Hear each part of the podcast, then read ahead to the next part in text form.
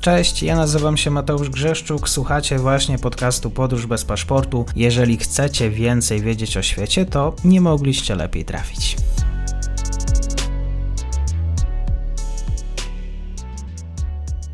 Dzień dobry wszystkim słuchaczom. Jesteśmy dzisiaj w tematach ukraińskich. Moim gościem jest pan dr Janusz Wdzięczak, ekonomista, historyk gospodarczy. Dzień dobry, dziękuję za przyjęcie zaproszenia.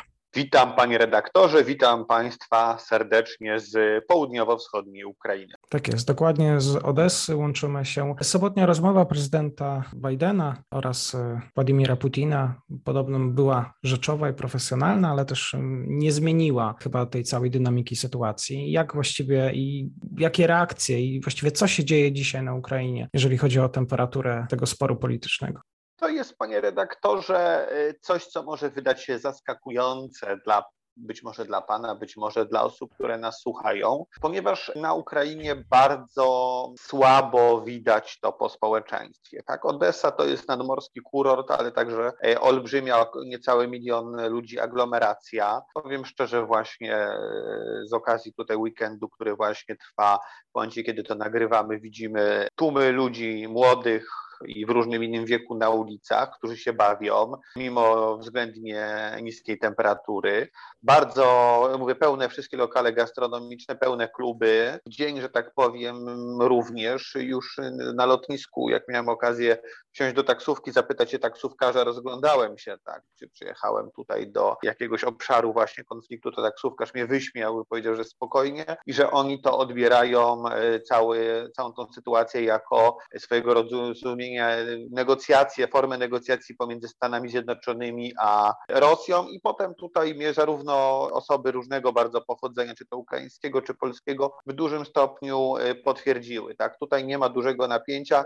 Zresztą jedna osoba mi bardzo słusznie powiedziała, że oni tutaj od 2014 roku żyją po, w cieniu wojny, więc być może już się tutaj przyzwyczaili. Rozumiem, że tej paniki nie widać również y, pod kątem ekonomicznym. Ceny towarów. Nie ma żadnych obaw, jeżeli chodzi o kwestie finansowe, co do samego funkcjonowania też e, ukraińskiej gospodarki. Nie, znaczy normalnie nie ma problemu z żadnymi płatnościami, nie ma problemu z płatnościami elektronicznymi. Panie e, redaktorze, pierwszy co jak przyjechałem do, na Ukrainę, to udałem się do kantoru wymiany walut, ponieważ jeżeli następuje taka sytuacja kryzysowa, to zgodnie zresztą z częściowo z teorią yy, wybitnego polskiego astronoma, ale również ekonomisty Mikołaja Kopernika, tak dotycząca właśnie pieniądza, E, ludzie powinni zdecydować się, że właśnie gromadzić e, pieniądz, który uważają za lepszy, więc bezpieczniejszy, a więc dolary i euro, Y, w tej sytuacji, a, nie ma, w Odessie obecnie nie ma problemów, nie widzę większych problemów,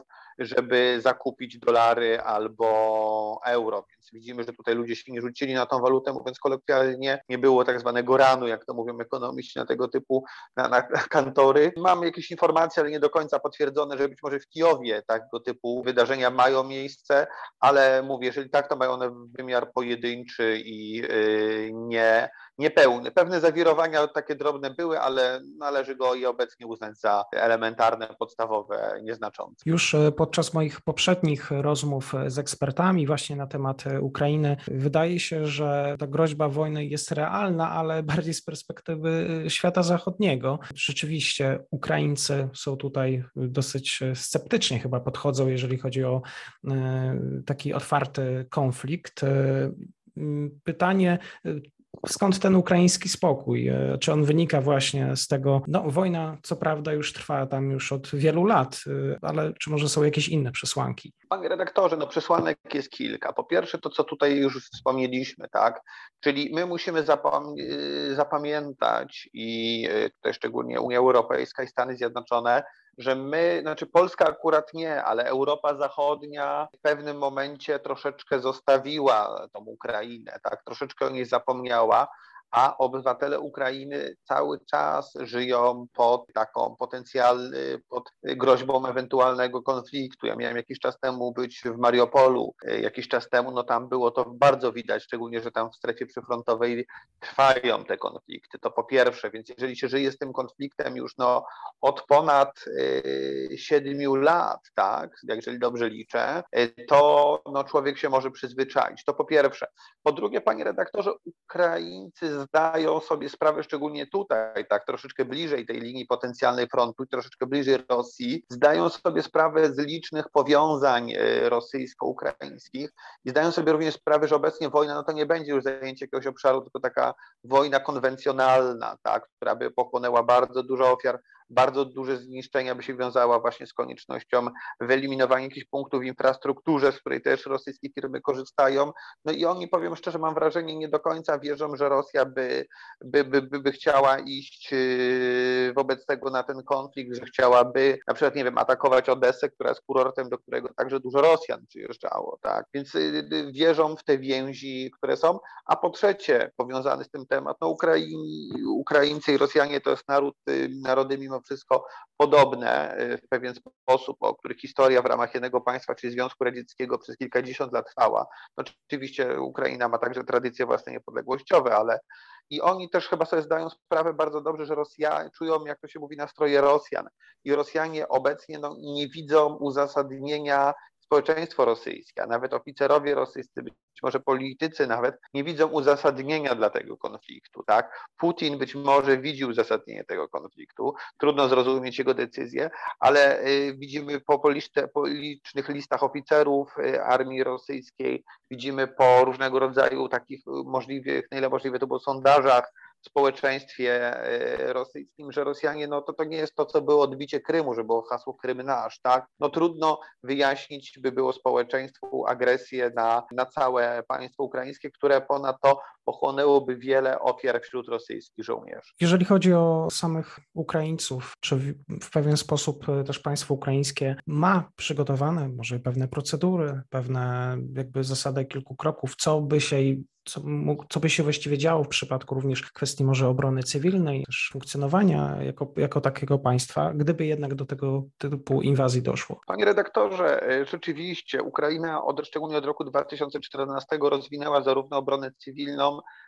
jak i różnego rodzaju formacje ochotnicze, tak, e, które należy pamiętać, że w Donbasie, w Doniecku przez długi okres walczyły głównie bataliony ochotnicze, które były, składały się właśnie z, z ochotników ukraińskich, ale teraz nie jesteśmy w stanie zorientować się, jakby ten potencjalny konflikt miał wyglądać z zupełnie innego powodu. Otóż chodzi o, e, proszę pamiętać, że Kijów jest względnie blisko granicy z Białorusią i dotychczas e, we wszystkich wariantach wariantach e, atak rosyjski musiałby nastąpić, który jeszcze ma wariantach, które mówiliśmy jeszcze niedawno, musiałby nastąpić od wschodu. Tak, Rosjanie musieliby przejść od wschodu, pokonać granicę rosyjsko-ukraińską i zdobywać poszczególne części kraju i dojść do Kijowa. Teraz, gdyby doszło do próby ataku ze strony Białorusi na e, Kijów, no to tutaj sytuacja mogłaby się zmienić i prawdopodobnie by doszło do pewnego rodzaju oblężenia Kijowa, tak? ponieważ no, tam jest kilkadziesiąt kilometrów z tego, co pamiętam. Nie wiem, czy nawet sto jest od tej,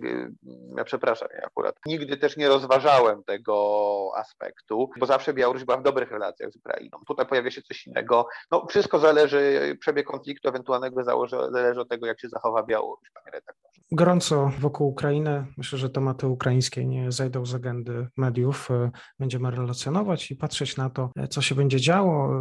Na razie więcej pytań niż odpowiedzi. Moim gościem był dzisiaj pan doktor Janusz Wdzięczak. Serdecznie dziękuję za ten komentarz. Dziękuję, polecam się na przyszłość.